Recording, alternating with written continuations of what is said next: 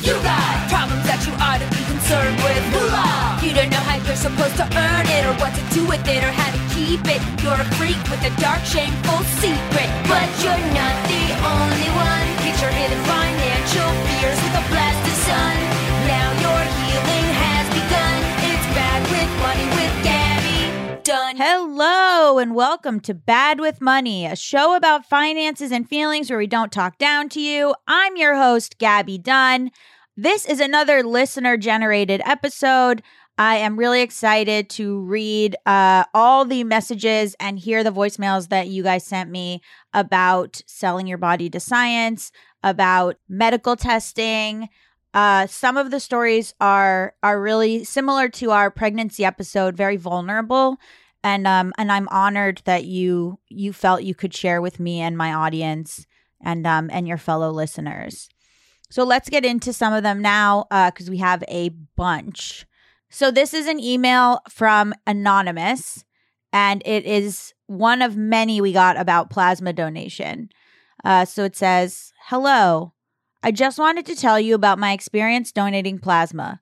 I was targeted by an online ad that a local plasma chain, BioLife, was promoting $700 for eight donations in a six week period last year. Oh, wow, that's a lot of money. I could see why you would be taken in by that. I went for the first donation, and the intake time took two hours. They then attempted to put the needle in my vein, and it caused a hematoma. Okay, so trigger warning for anyone listening. Uh, if you have medical trauma or if you are squeamish about stuff, this is not the episode for you. Please skip it. they were so surprised and said it never happened before. They then did my other arm and it happened again. I only let them try the other arm because they said I wouldn't get paid if I didn't. I think they just had a new plasma tech because I have never had this problem before when I've given blood or had a blood test. I might have bruised a little, but not a hematoma. It was hard as a rock for a week and took three weeks to go away on each arm.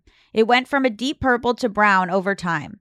I'm a small 4'11 woman, so I guess they were not used to working with smaller people, but it was such an unpleasant experience. I knew it would be weeks before I could try again, and I wouldn't qualify for the higher paid bonus, so I said F that and focused on other ways to earn side money. I'm in the process of saving money for a house, and my partner has bipolar disorder. He hasn't found a med combo that works for him, so he can't hold down a job. We're waiting on SSDI and VA disability to come through. Really, F the SSA and the VA. So extra money really helps. Thankfully, I've started a side business in addition to my day job and have found other online money sorts of things that work well for me. So I don't need to try plasma donation again, which is great because I really don't want to. If it was just the regular $40 donation they pay, I don't think it would be worth it because of how traumatizing that was. Thanks. Yeah, uh speaking as a bipolar person myself, I totally get it. Uh, we have a lot of disparate people's experiences selling plasma, and some of them are similarly traumatizing to what this person wrote in. Um, so, this is an email also about selling plasma from Clay. Howdy, Gabby, and maybe Mal. No Mal today. Sorry, guys. it's me, Clay, again. Hello, Clay. When I was at one of my lowest points, I sold my plasma twice a week, almost every week, to pay my rent and or pay for groceries. My rent at the time for my apartment, a couple years before the pandemic, was almost $400 plus some utilities, as I was splitting the cost with my ex-friend, who didn't have a license or working car and was still living back in her abusive parents' house near her job.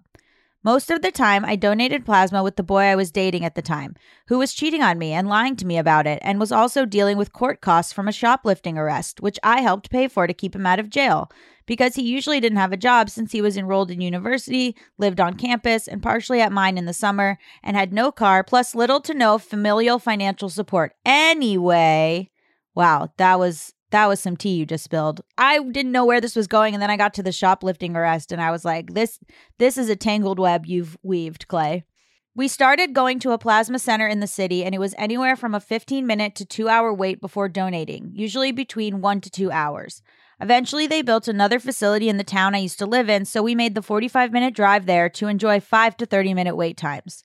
Once you're set up with a needle in your arm, which does leave a permanent scar if they stick you in the same spot every time, I learned, it was about 40 to 60 minutes to pump. I left with the money immediately uploaded to the card they gave me, and the more times you went each month, they'd give you bonuses. I usually made my entire month's rent or more as long as I went twice a week according to the schedule, and my vitals and levels were within range each time I went in. Otherwise, I would be blocked from donating for a whole week, losing out on bonus funds and wasting a trip. This happened to me only once, and they check for things like iron and protein, blood pressure, etc. each time before you donate, along with a long questionnaire that was on a digital kiosk. Now, technically, my boyfriend and I weren't supposed to be doing this. We were having a sexual relationship, and it asks you if you have ever had sex with a man if you are a man. And even if you are not, it also asks the same question or have you had sex with a man who has had sex with men? I have not been able to donate blood since college uh, because I cannot answer that question like the way that they want me to answer that question. I was, I'm shocked. I mean, I was shocked. Now, I'm not shocked now, but I was shocked at the time uh, when that precluded me. Eventually, when the US updated the blood laws to be only a one year ban, they added within the last year to the end of it. But they specifically mentioned they test the blood for HIV two times, along with a whole slew of other things. And how is everyone supposed to know if the men they slept with have slept with other men? Plus, there are many more risky sexual behaviors that it doesn't talk about, like unprotected sex with strangers, or if your someone is secretly cheating on you, like mine was. So it felt discriminatory, and I was committed to the civil disobedience of answering no, despite the ironic fact that my then boyfriend and I were selling our plasma together.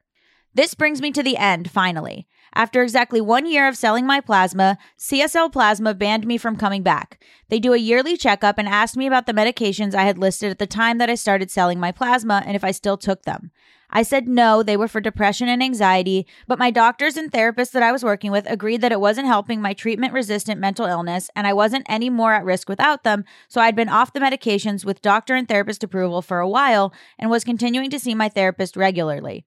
The person, I couldn't tell if they were a nurse or a doctor, was actually called in when they were not at work, specifically to ask me this question in person, and then said I was now banned for life. Gabby, for life. Because my doctors and therapists and I all agreed my medications I was taking a year ago weren't helping. I had been off them for months, and at this point, I can't imagine what sort of risk I could have been posing by continuing to donate. But I was told I couldn't donate to CSL Plasma ever again. So F them. Thanks, Gabby and Mal. Wow, that had a lot of twists and turns. I didn't know that they had changed it to within a year. Somehow that feels even less effective. it's it's so discriminatory and so bizarre. Um and I kind of I can't get over the visual of you and your boyfriend going to donate together and having to answer that question. I also don't fully understand why they would ban you. I guess cuz you weren't honest about your medications a running theme that comes up here is how much time is spent doing this versus how much money you make. So like the the time spent versus the reward. The ROI on this does not seem to be as good as one would hope. Okay, here's a voicemail from Corey. Hi, Gabby, and maybe Mal.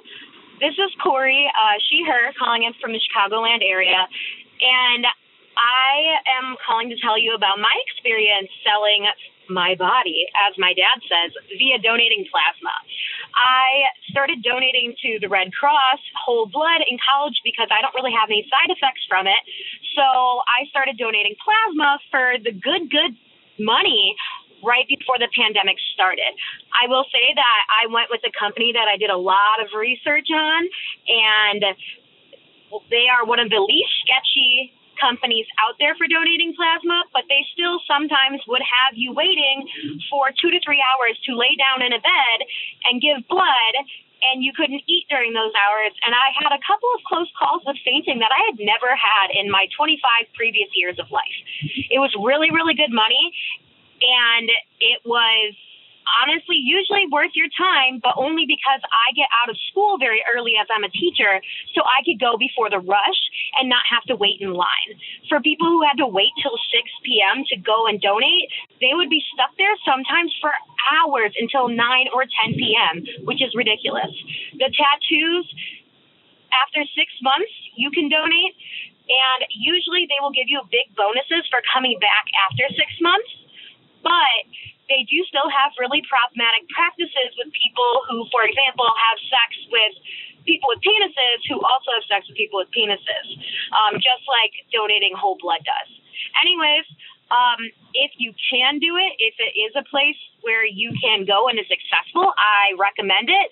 But if you are not being treated fairly or your specific location can't handle the amount of people that they have coming and it's putting your health at risk, I would say please be very, very careful about it. It was great to keep me hydrated and to kind of keep my health in check, but I was very lucky in that regard. And I had a lot of friends who couldn't get their blood pressure low enough to even get through my referral bonuses. Thank you for all that you do. And, you know, my ADHD diagnosis. Yes, I'm that person. Have a great day. Yeah. As you can see, people have had a lot of similar experiences, but have come away with very different conclusions. Thank you, Corey. I I started this uh, episode being a little bit down about the subject matter, but your very chipper voice uh, has somehow turned this around for me. So thank you. I really appreciate you calling in. Um, I love hearing your voices, uh, and it really like helps me feel like wow, my listeners and I are are giving and taking. You know, they hear my voice, I hear their voice. So thank you, Corey. I appreciate that.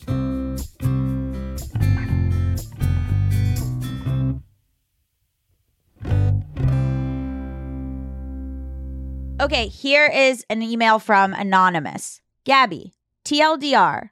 Although medical research has historically had major unethical components, there are now regulations that require IRB approval for all human research. I think it is ethical to participate in medical research. I've participated in NIH funded medical research when I was pregnant and postpartum. When I was deciding to participate in medical research, I considered one, safety for me and my genetic relatives. Two, is it beneficial for me to participate in this study? AKA, is my inclusion in the dataset going to contribute something significant that could help an understudied group? And do I think this study is broadly important? I decided to participate in medical research because I wanted to help contribute to medical professionals knowing more about pregnant queer people so they can treat us better. The time commitment is not small and the compensation will not be large. If you're trying to earn money, only engage in research that is convenient for you. I was going to fetal monitoring because of gestational complications, so I was next door every week anyways. I was also incapacitated in a way that precluded me from other types of work that pay more. The extra cash was awesome and it was something I felt great about contributing to. Also, I heard you briefly conflate plasma donation and participating in medical research. In plasma, blood, and breast milk donation, something from your body is given to another person so they can use it. Donation is in quotes because it really is a sale. The donor is paid and the receiver pays. Plasma and blood are often used by people who need blood because of an accident or disease. Breast milk is often used by NICU babies, that's uh, neonatal ICU babies, whose moms aren't producing enough or any milk and they need breast milk to survive. However, medical research doesn't help anyone on any kind of acute timescale. It is for the advancement of scientific understanding, which probably isn't going to have very tangible benefits for years. From the donor's perspective, you're still giving something for money, so I understand why those two were used as synonyms, but I thought it was worth clarifying. No, that's really great, Anonymous. Thank you. Pleasantries. I'll read these. I've been listening for years and I really enjoy your content. I've been trying to listen to Bad with Money the day episodes drop as much as possible. I've been listening since your early days on YouTube, and watching your journey has helped me feel comfortable in my own identity. Although I am a somewhat milquetoast woman married to a woman, I've lived in a lot of spaces that aren't great. It was fairly easy to feel safe and stay in the closet as needed in the rural places I've lived before I met my wife. But once we built a life together and eventually got married, it got more and more difficult. As an example, the department office staff in grad school referred to my wife and I as sisters for three years. We were in the same department, we both interacted with the office staff on a weekly basis, and were very in view every day on our way to and from our labs doing normal wife stuff. At this time, we were often asked by undergrads, CPAs, dentists, etc., where did you get married? Because they had no idea it was nationally legal. Oh my God. Honestly, these are the most bland examples of microaggressions I can think of from our time there, but there were far worse things that happened. During this difficult time, I really felt you and Allison's work was a refuge. The comfort of that media helped me complete my goals in school before finally being able to move somewhere better. Oh. I loved the JBU sketches, etc., for y'all's honesty and fearlessness. Consequently, I loved the JBU podcast as well. Bad with Money is so cool, and I dig the formal journalistic style of Bad with Money. I know I'm going to learn something new and valuable every time I hear the theme song. It pushes the boundaries of what I would normally think about and helps me feel more informed. Plus, it helped me get the tools to save up enough to move from a conservative rural town to a thriving gay oasis where our daycare teachers make it a point to distinguish between mama and mom. Oh my God, this is so anonymous. After years of planning and arduous saving, I carried and birthed our baby this year, and we bought a small townhouse shortly thereafter. We moved from a one bedroom rental to a two bedroom with our wild dog and energetic baby. Thanks, JBU, for the emotional support, and thanks, Bad with Money, for making financial tools accessible for these big changes. My background I am a white, cis, queer, educated late 20s mother of a young baby. My wife does biomedical research, not with human subjects. I conducted graduate research in biology at an undisclosed location. Though my work was unrelated to human subjects or human medicine, I have eight years of extra education in biology. I also taught human anatomy with donated bodies and have several close family members who work in the medical field. All that is to say, I am comfortable being a study subject because I understand the terminology, I know the funding organizations, and I feel comfortable that I can recognize red flags in the context of scientific research or something that claims to be quote unquote scientific research. My considerations when deciding to participate in medical research 1. Safety. A. Study type. Research usually falls into two categories observational or experimental. Observational tends to be safer. Observational is where researchers can't really manipulate much, they can just observe. An example is studies involving environmental toxins. Researchers funded by a reputable source cannot expose a person to something dangerous on purpose. They can observe folks who were exposed to something like pesticides through an occupation and look for common patterns. These studies take years to secure funding when you consider the grant writing, numerous rejections, and preliminary data collection, time spent building specialized expertise. Experimental research means the researchers are manipulating something to see what changes. The best example I can think of is a drug trial. Researchers test the drug in the lab outside an animal for years. They test in an animal for months or years. They test a small group of people, then a larger group, before releasing it to the population and documenting any problems or concerns.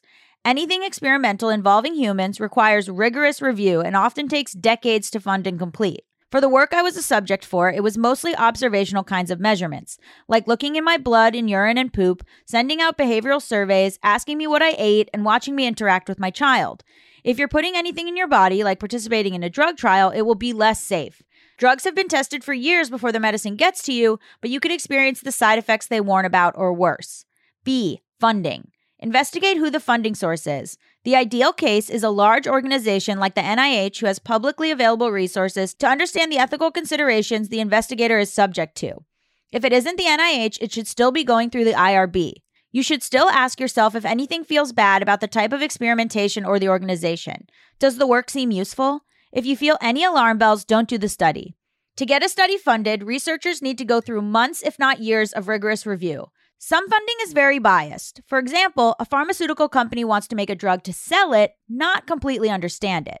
Even in the case that there's a good funding org, that is not going to be a perfect stamp of approval. C. Who is doing the study? The person in charge is called the principal investigator, or the PI. They will have likely published a lot of other research, and you can snoop them out on Google Scholar and at the institution's website. Read their descriptions of their study participants in papers. Does anything feel bad or weird? How are they describing these participants? If you feel any misgivings, don't do the study. D. My data? Question mark, question mark, exclamation point. I usually dig deep into anything with DNA as it pertains to me and all my genetic relatives.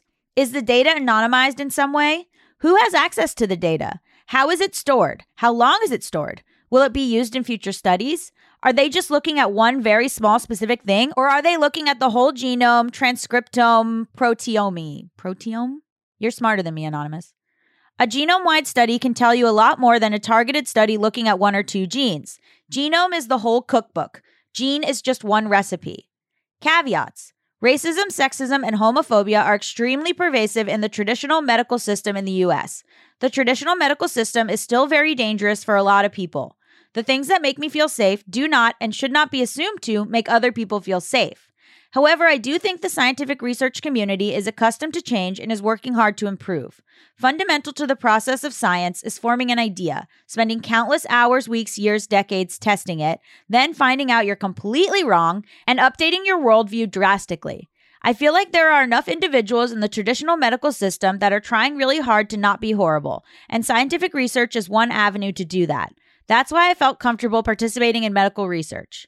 I'm not an expert by any means on the topic of racism in traditional medicine.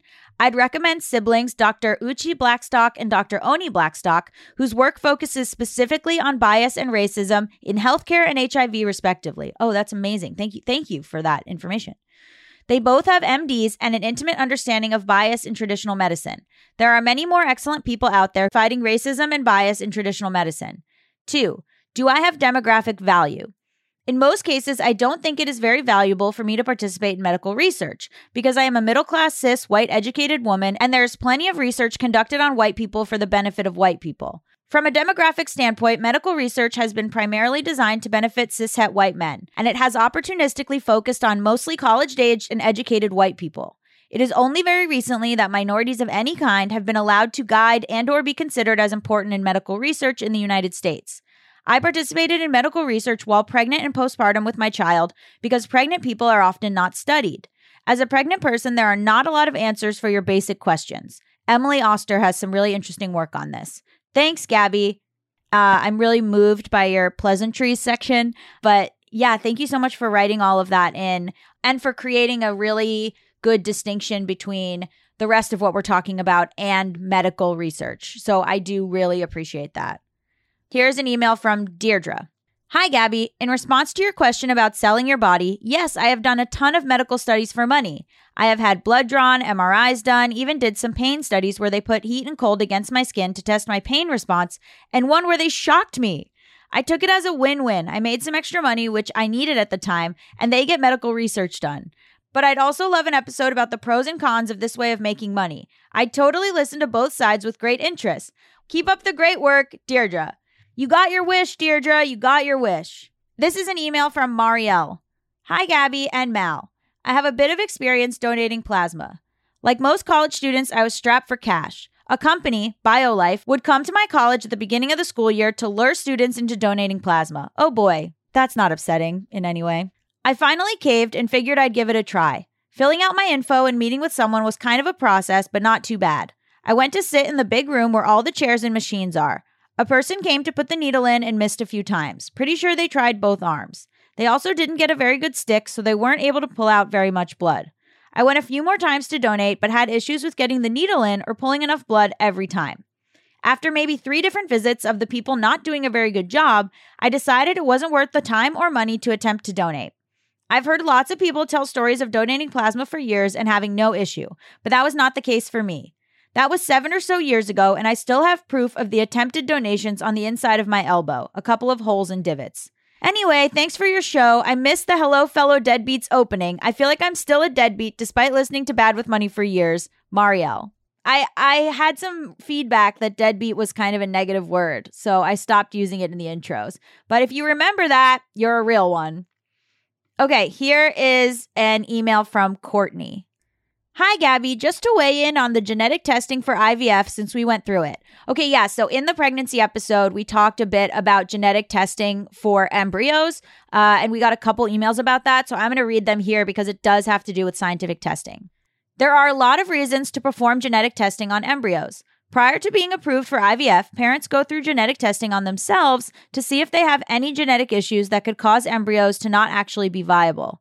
After embryos are made, they can be tested for an additional cost for certain kinds of trisomy and blood disorders or actual congenital defects that would make the fetus incompatible with life outside the womb or lead to pregnancy loss, which is just something else not needed ever, but especially when you are already emotionally drained from years of trying to become parents.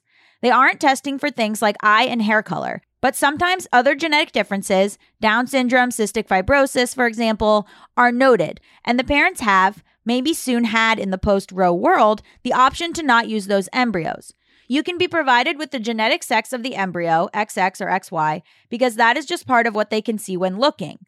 Or you can opt to just have the best graded embryo transferred. You don't have to have genetic testing done, but when you are $20,000 deep into debt to become parents because most insurance doesn't cover many, if any, infertility costs, what's another 1,500 hopefully to give you a better shot at becoming pregnant?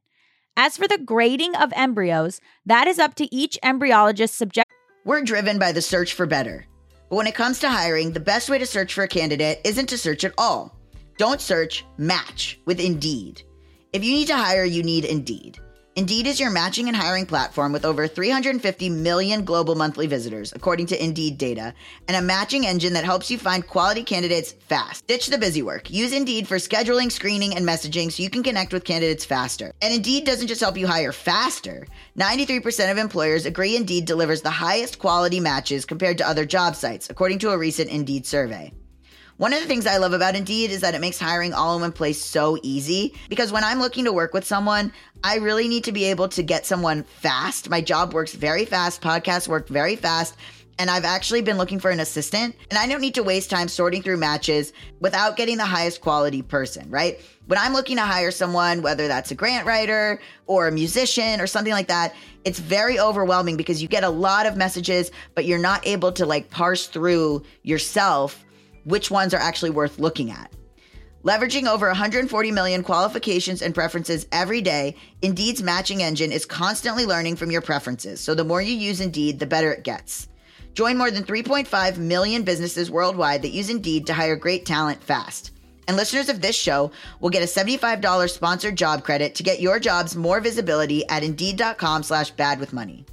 Just go to Indeed.com slash bad with money right now and support our show by saying you heard about Indeed on this podcast.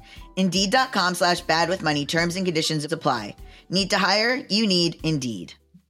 Your business was humming, but now you're falling behind. Teams buried in manual work, taking forever to close the books. Getting one source of truth is like pulling teeth. If this is you, you should know these numbers 37,025 1. 37,000. That's the number of businesses which have upgraded to NetSuite by Oracle. NetSuite is the number one cloud financial system, streamlining accounting, financial management, inventory, HR, and more. 25. NetSuite turns 25 this year. That's 25 years of helping businesses do more with less, close their books in days, not weeks, and drive down costs. One, because your business is one of a kind. So you get a customized solution for all of your KPIs, key performance indicators, in one efficient system with one source of truth. Manage risk, get reliable forecasts, and improve margins. Everything you need to grow all in one place. If you have all the information about your business in one place, you can make way better decisions. And this is an unprecedented offer, meaning this is totally worth your time. As someone who runs a business, having all of this together in order to close my books, that would be invaluable. It's a time saver. It's literally the biggest time saver. Right now, download NetSuite's popular KPI checklist, designed to give you consistently excellent performance absolutely free at netsuite.com slash bad with money. That's netsuite.com slash bad with money to get your own KPI checklist. netsuite.com slash bad with money. Have you been using Mint to manage your finances? First, the bad news Mint is shutting down. Now, good news there's a better alternative Monarch Money. Mint users are turning to Monarch Money and loving it. That's right. I use Mint and now I'm using Monarch Money. It is very stressful, confusing, and time consuming to manage my finances. I've tried other finance apps, they don't really work. Like, you know, I was very committed to Mint and then I was uh, deeply sad when Mint went away. But now I have tried Monarch. It's so easy to use with powerful features, collaboration tools, intuitive design, personalization, constant product improvements. I mean, I really value a company that is proactively looking at how to make finances easier. Did you know that money issues are a leading cause of divorce? Monarch, the top rated personal finance app, also has built in collaboration features so that you can invite your partner at no extra cost. Can you imagine being able to have a budget app with your partner? That is wild. You can see all your finances, you can collaborate on your budget, you can get insights on your cash flow and recurring transactions. It's a very easy way to manage a household's finances. Monarch is the top rated all in one personal finance app. It gives you a comprehensive view of all your accounts, investments, transactions, and more. Create custom budgets, set goals, and collaborate with your partner. And now get an extended 30-day free trial when you go to monarchmoney.com slash badmoney. Unlike other personal finance apps, Monarch's simple, intuitive design makes it so easy to set up, customize, and use. Monarch has a tool that allows you to easily import your data from Mint and keep all your tags and categories. Monarch is the most customizable budget app. Change the layout of your dashboard, toggle between light and dark mode, create custom budgets and notifications, set up automatic rules for transactions and notifications, and more. We will never sell your data to third parties or show you ads. After trying out Monarch for myself, I understand why it's the top rated personal finance app. And right now, get an extended 30 day free trial when you go to monarchmoney.com slash bad money. That's M O N A R C H M O N E Y slash bad money for your extended 30 day free trial. Today's episode is sponsored by NerdWallet's Smart Money Podcast. NerdWallet's trusted financial journalists use fact-based reporting for some much-needed clarity in the finance world, helping you make smarter decisions with your money. The nerds have helped me get smarter about things like managing finances with a partner without causing a breakup. We all know about that in my life and how hard that's been for me and also my listeners. You guys hear them talking about it on the mailbags. It is hard to manage finances with a partner putting away money for retirement since I'm not going to be doing this podcast forever. Sorry. I guess I could, but retirement is huge for me. I am deeply focused on it right now. And planning for my tax bills so I don't dread April every year. Taxes are a doozy, and it's always changing. How do you know what to do? Listen to NerdWallet's Smart Money podcast on your favorite podcast app. Future you will thank you. At Parker, our purpose is simple. We want to make the world a better place by working more efficiently, by using more sustainable practices, by developing better technologies. We keep moving forward. With each new idea, innovation, and partnership, we're one step closer to fulfilling our purpose every single day. To find out more, visit parker.com/purpose. Parker, engineering your success. What's so special about Hero Bread's soft, fluffy, and delicious breads, buns, and tortillas? These ultra low net carb baked goods contain zero sugar, fewer calories, and more protein than the leading brands, and are high in fiber to support gut health. Shop now at hero.co. Active opinion according to things like shape, size, and physical look of the genes. Each person will have their own opinion, but this grading is done in an attempt to give people the best chance at conceiving after transfer. Many people can't afford multiple transfers and or do not have many, if any, extra embryos to spare if they are thinking about having more than one child. Hope this helps, Courtney. It really does. Thank you so much. Uh, these, these are responses to me saying that genetic testing bumped for me a little bit in the pregnancy episode just because of, of worries about eugenics, but people had really good responses. And so here's Here's more of those. Hey, Gabby, usual pleasantries here, longtime listener, first time writer, writing in about the genetic testing comment from the most recent episode. Lots to unpack here. I am a genetic counselor that works in assisted reproduction. I've specialized in helping people complete their families with IUI, ICI, IVF, embryo testing, donors, etc. for my whole career. Calling myself Jay so I don't inadvertently identify myself to past or current patients. I am writing in with a bit of information for you and your listeners about embryo testing, since you raised some great questions about genetic testing in this space. The vast majority of genetic testing on embryos is for spontaneous chromosome abnormalities, extra or missing chromosomes or pieces of chromosomes that can happen in any conception and are way more common than people realize. These abnormalities can result in failed implantation, pregnancy loss, or a baby born with birth defects of varying severity, some of which are lethal in infancy. The results are then used to prioritize embryos for transfer, return to a uterus to attempt implantation and pregnancy, so that people are not putting themselves through the physical and emotional costs of an embryo transfer process to then have no pregnancy or a loss. If embryos are discarded following these results, it is because they are not expected to result in an ongoing pregnancy. The minority of genetic testing on embryos is custom designed for inherited conditions that are passed on from parents, like Tay Sachs, as you mentioned. That's a whole different conversation, and it can be enormously challenging in terms of cost, time to pregnancy, and even just test design with any kind of family structure that isn't a heterosexual cis couple with good relationships with both sets of parents, since they often need to be involved in the process. There are an enormous number of ethical considerations in this space, and the conversations only continue and get more complicated as technology advances. It also remains to be seen how the overturn of Roe is going to impact access to care, as personhood bills will provide a direct challenge to creation of embryos and IVF.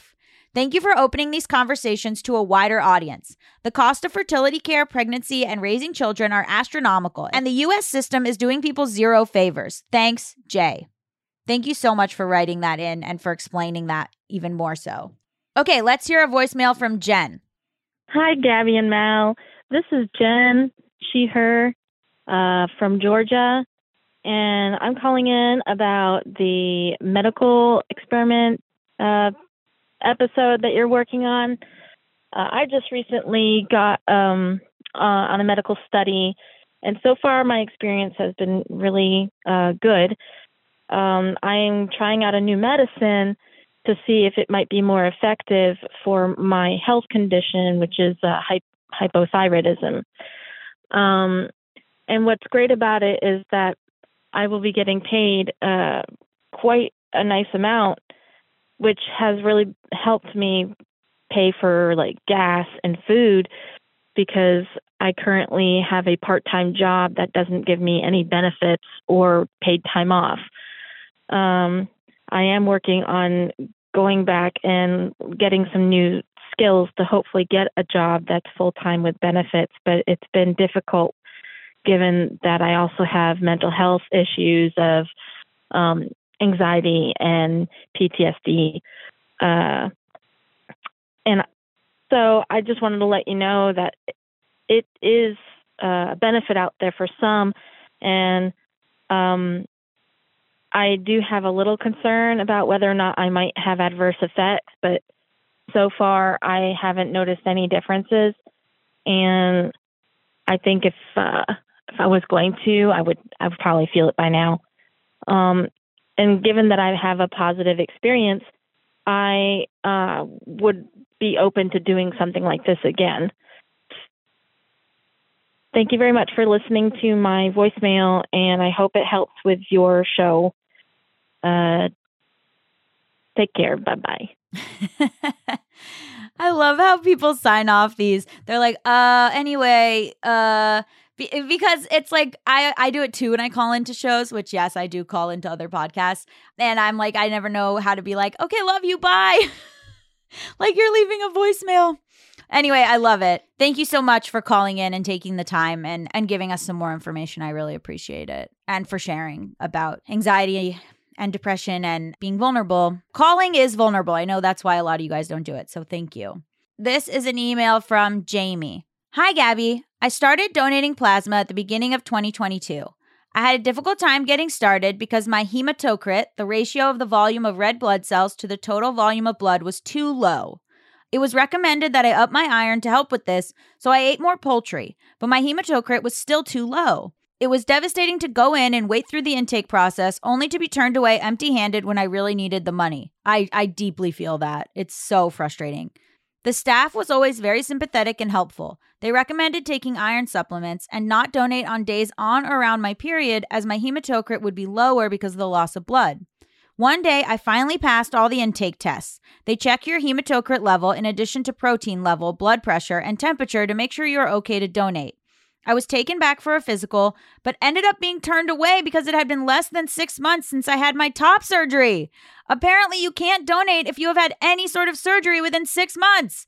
Devastating. Oh my God, Jamie. I had to wait one month and went back to try again. I encountered some hiccups with low iron, but ate more red meat and stayed consistent with taking iron supplements every day and have mostly been in the clear. Every four months or so, they will take a blood sample before a donation to send off to a lab to check your protein level. The last time this happened, my protein was too low and I couldn't donate for a month. That sucked. Oh my God. I had to work on getting my protein levels up and go in to give another sample, wait for them to send it off to the lab, wait for them to get the sample back, and have a doctor assess the results and call repeatedly to find out if any of this had been done yet. I have now decided to follow a keto diet because I eat so much meat to keep my iron and protein levels up so I can continue to donate consistently, which really makes me feel like I'm harvesting my body for science. Some of the staff members who work at the donation center also donate. One of them had the same problem where her protein sample was too low. She recommended trying to keep track of when they will draw your sample and to drink protein shakes the night before and day of. The donation center is understaffed and sometimes there are long waits to donate. Now I make sure to give myself ample time to donate around two hours after running late to appointments and other things I had scheduled right after donations. I also try to show up on time and schedule my appointments earlier in the day, and they seem to go faster. Drinking water is really important while donating, and it also helps the donation process go faster. It makes it easier for the machine to separate your plasma from your blood. The initial appointment to start donating with a physical intake forms, etc., is typically pretty long. I think I was there around four to five hours once I was finally cleared for donation. I always bring a book to read during appointments. I found that this helps when the wait times are longer and helps me stay a bit more calm than being on my phone.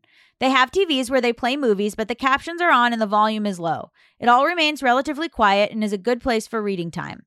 The staff are all very nice. I worked with the same person over and over when I was initially coming in, and my hematocrit was too low to donate. And I could tell that she was let down every time, too, and that she really wanted me to be able to donate. They make conversation with you and apologize for long wait times and want you to feel good and comfortable. I suppose that's part of their job since they want you to keep coming back and giving your plasma. It all seems like a lot, but to me, it was worth the money. When you are a new donor, you get $100 or $125 per donation. After that, it's around 50 or $100. During one of my first months, I made $760. Wow. Now it's around $600. I am fortunate to not have a ton of expenses at the moment, so that's a big chunk of change for me. They do have rules where you need to donate twice within a week in order to get a bonus. I've basically scheduled my life around going in on Tuesdays and Fridays because you need two days between donations and can't donate more than two times in a week. It helps to get a schedule down so you don't go in too early and get turned away. They also text out codes to get bonuses if you donate on certain days or times and show the staff the code when you come in.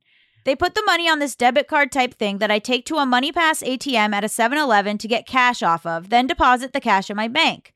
There's a small fee that the ATM takes, which makes me mad.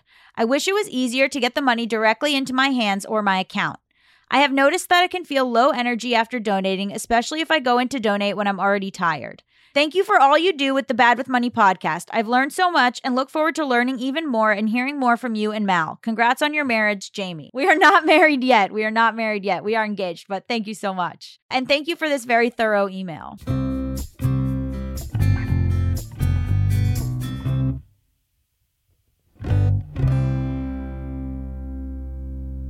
Here's an email from Molly. Hi, Gabby. Molly, she, her, here to share my experiences selling my body to science. During my senior year of college, I lost a significant portion of my financial aid, including the opportunity for work study, due to my grandma dying and minimally changing my parents' financial situation. Oh, no. Because I was attending a large public university attached to an educational hospital, I participated in a number of research studies after applying to any I might qualify for. While most of the studies were coming to a lab for an hour or less to take surveys or to test my vision slash hearing and paid 15 to $20 for my time, one study was far more involved. I made over $1,200 to participate in far more time consuming testing for a study on allergies or asthma or something, which involved getting allergy tests and having my lung output measured after being exposed to mild levels of radiation. Think experiencing two to three x rays.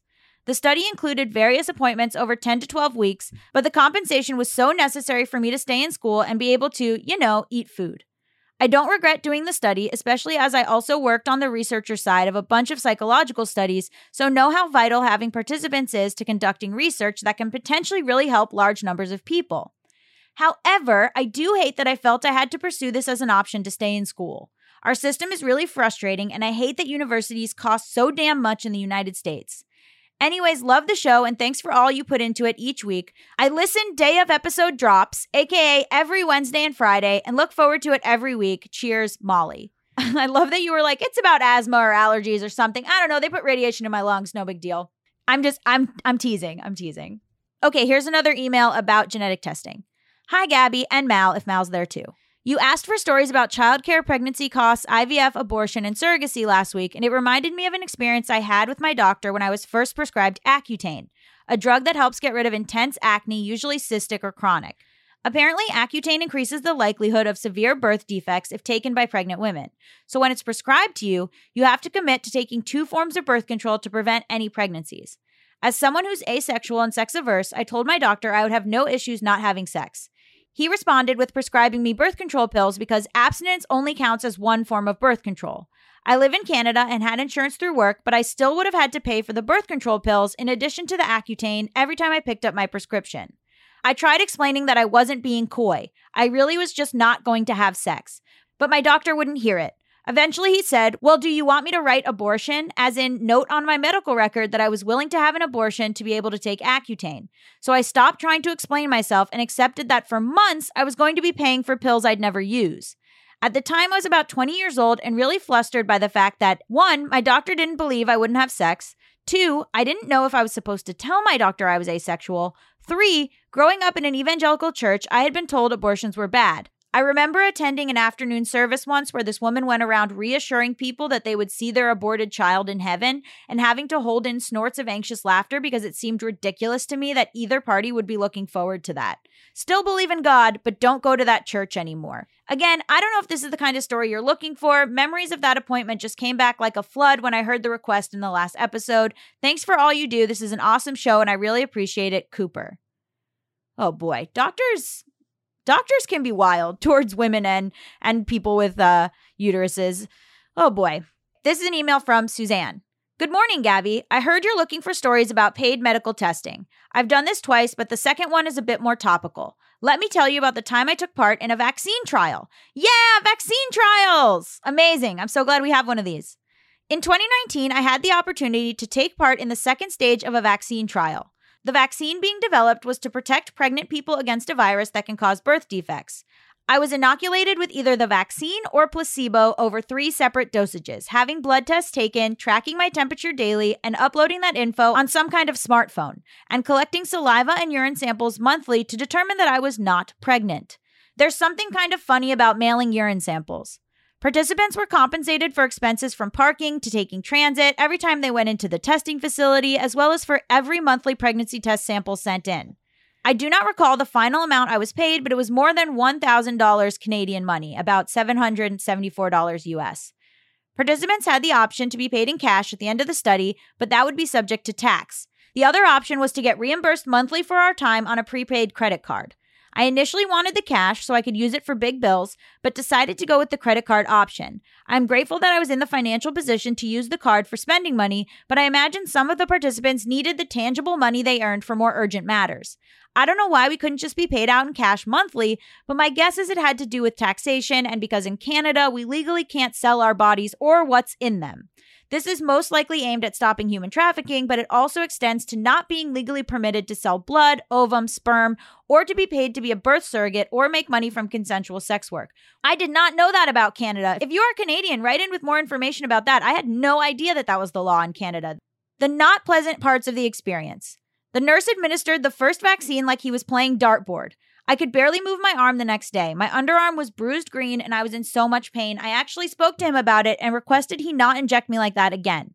At that point in time, I never stood up for myself, so to actually tell a man that he hurt me was completely out of character.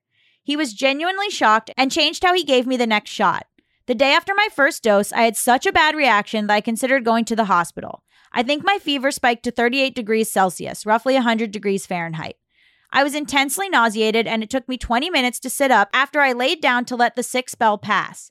Maybe that was a reaction to how the vaccine was delivered. Maybe it was a side effect to whatever was in the syringe. Maybe it was my body telling me, Dear God, woman, you're in the middle of bodybuilding prep. What the fuck do you think you're doing? I'm so sorry that it, you had these side effects, but I did not see bodybuilding prep coming. I started to forget things fast. If I had to go from one end of the room at work to the other for whatever reason, I would immediately forget why I was going where I was going. I never remembered the reason. I would also get very dizzy to the point where I felt like someone was intentionally knocking me over. Again, this could have also been because I was cutting for a bodybuilding show and was also about two months sober after nearly a decade of daily drinking. Aside from the above mentioned issues, the experience was okay. The team conducting the trial was very friendly and not judgmental when I had questions. Would I take part in another vaccine trial or medical study? Maybe. It's one way I feel I can contribute to the betterment of humanity. I don't think that people should have to resort to selling their bodies or fluids or take part in medical studies because the financial system has been so manipulated and become so broken that people can't live on their wages or salaries. This should be a choice, not just because there is no better alternative. I love this podcast. It is so well researched and delivered, and I love the variety and diversity of your guests. I have also joined Team Mal, and I'm excited to hear more of them in the coming episodes. Thank you for your hard work. I look forward each Wednesday and Friday for the new episodes and mailbags, Suze. Aw, thank you. Wow, Team Mal is really expanding. There's dozens of you now. Just kidding. I'm going to read a couple more and then I'm going to hit some Discord comments and then I will let you go to think about everything you've learned. This is an email from T. Hi there, Gabby and Mal. Longtime listener and fan. Mazel tov to you two. I feel like I'm always writing into your show about black queer baby making, but here goes. There's a misconception you can only donate organs to science if post mortem. But in my case, that wasn't true. I was pregnant and gave birth during the early part of the COVID 19 pandemic. Literally found my wife and I would be moms a week or so before everything went into lockdown in March 2020. I then gave birth in November 2020. As a result, lots of folks wanted to study me and our little one. We never contracted the virus while we shared a body, thankfully. We live in the DC area, but we ended up in three different studies nationally.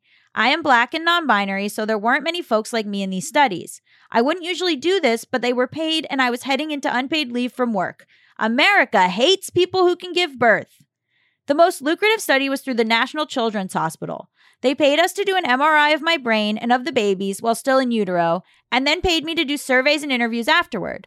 They also paid us for my placenta and umbilical cord post birth. Wifey and I literally coordinated with one of the researchers so they could pick up my placenta from the nurse's station shortly after I pushed my little stinker out. We had a cooler prepped and everything. I had a really traumatic birth, but I was determined to make sure we had a nest egg. They'll interview me and our baby yearly until they are six years old, at which point we'll come in for one last checkup and MRI of our brains. Moral of the story if you ever find yourself pregnant during a deadly global pandemic, the likes of which we have never seen, do a Google search to see if there are any paid university or research sponsored studies you can be a part of. Even if they aren't offering money, just ask. They'll usually cough up something. I did this with one of the university sponsored studies, and they paid us in multiple Visa gift cards. LOL. Keep up the amazing work with the show and congrats again. Thank you so much, T. Uh, so now I'm going to read some Discord comments and then I will leave you to ruminate and think. This is similar to what T just talked about. Uh, this is a comment from the Discord. Women and intersex and non binary people are also horribly underrepresented in medical research in general. Until relatively recently, women weren't allowed to participate in research studies at all. I can't remember the particulars, but I learned this from the book Diagnosis Female. I should check out that book. Here is a Discord comment. Not gonna lie, all the letters about selling plasma have made me feel like a real chump for donating mine. And then someone responded, I believe they do different things with plasma based on whether it was sold or donated. Plus, people need blood, people need plasma. If you want to give as a charity rather than as a source of income, I don't think that makes you a chump. To be clear, I also don't think there's any moral failing if you sell. I've considered selling plasma because, you know, I'm poor.